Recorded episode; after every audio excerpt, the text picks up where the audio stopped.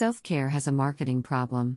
When you look it up, you'll get images like this Google image search result for self care, with images of inspirational quotes, women meditating, and cooking. These images communicate that self care is currently seen as, for women, a vapid, vain activity bullshit.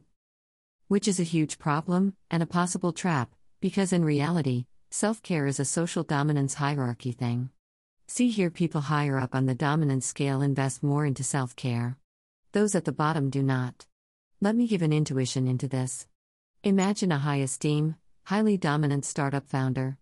They care for themselves, they care for their appearance, and they care for their own needs.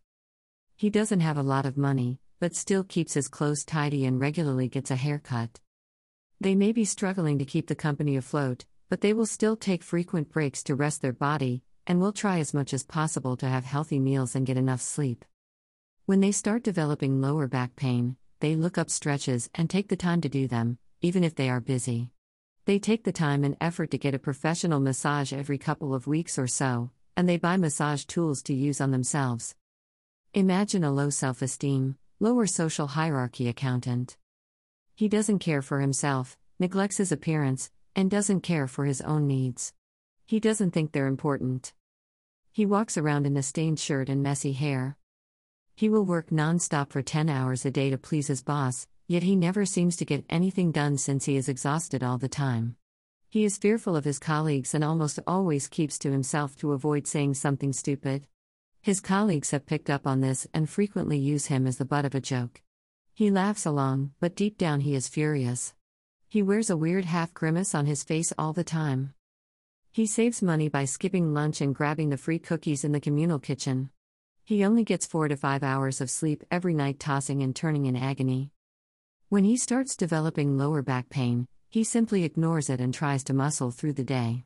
One of his friends from high school posted about a good exercise video for lower back pain, but the accountant just shrugs.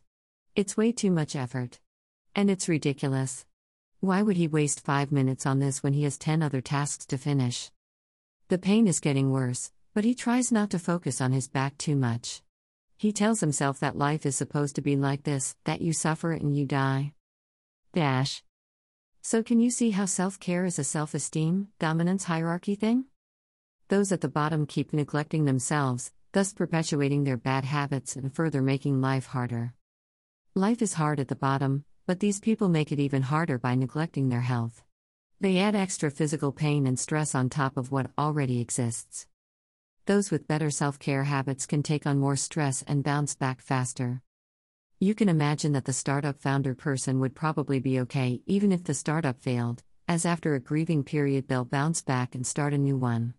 While the account will be devastated and possibly fall into a deep depression if he lost his job. The startup founder person takes the time and effort to alleviate pain and improve the state of his body. The account does not. I got the inspiration for this post from this page, program piece.